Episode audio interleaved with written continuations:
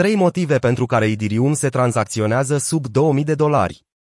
Într-un tweet din 30 mai, dezvoltatorul principal al Ethereum, Tim Beiko, a confirmat că mult așteptatul testnet Ropsten va trece de la Proof of Work la Proof of Stake în jurul datei de 8 iunie.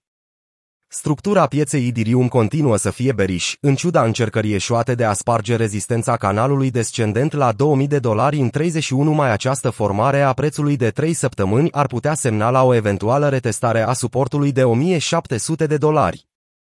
Factorii macro Pe partea macro, o serie de factori se traduc în sentiment negativ pe piața cripto. În această săptămână, Microsoft MSFT și-a redus perspectivele de profit și venituri, invocând condiții macroeconomice dificile. Rezerva Federală a Statelor Unite a semnalat în Beige Book că activitatea economică s-ar putea să se fi răcit în unele părți ale țării, iar Fed este pe cale să-și reducă portofoliul de active de 9 trilioane de dolari pentru a combate inflația persistentă. Pe partea bună, un sondaj al investitorilor instituționali publicat de revista de economist a arătat că 85% dintre respondenți au fost de acord că criptomonedele open source precum Bitcoin sau Ethereum sunt utile ca diversificatori în conturile de portofoliu sau de trezorerie. Din perspectiva macroeconomică, investitorii sunt în continuare aversivi la risc, ceea ce s-ar putea traduce printr-un apetit redus pentru criptomonede. Valoarea totală blocată este în scădere.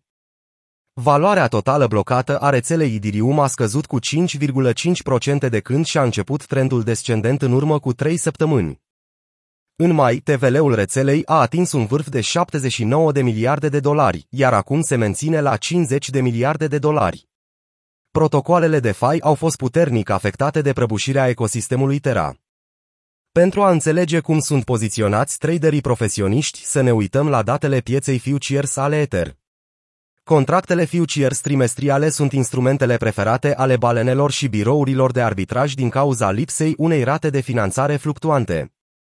Aceste contracte se tranzacționează de obicei cu o primă de 5% până la 12% față de piețele spot, ceea ce indică faptul că vânzătorii solicită mai mulți bani pentru a reține decontarea mai mult timp. Această situație este comună și în activele tradiționale, cum ar fi stocurile și mărfurile. În ultima lună, prima pentru contractele futures a Ether a rămas aproape de 3%, ceea ce este sub pragul de 5% neutru al pieței.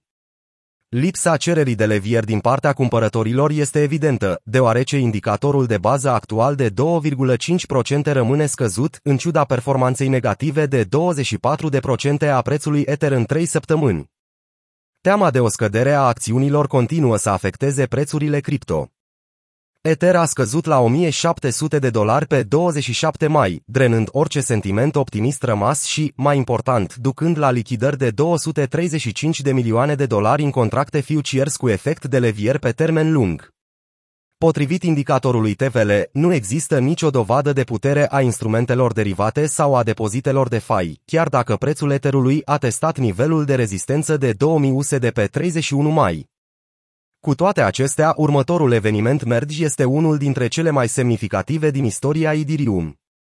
Este rar să vezi a doua cea mai valoroasă criptomonedă din lume rămânând la minime de 200 de zile și în scădere cu peste 60% față de cea mai mare valoare istorică. Acest eveniment ar putea oferi investitorilor un motiv întemeiat pentru a fi optimist pe termen scurt. Cu toate acestea, orice potențială reacție optimistă va fi probabil rapidă și abruptă.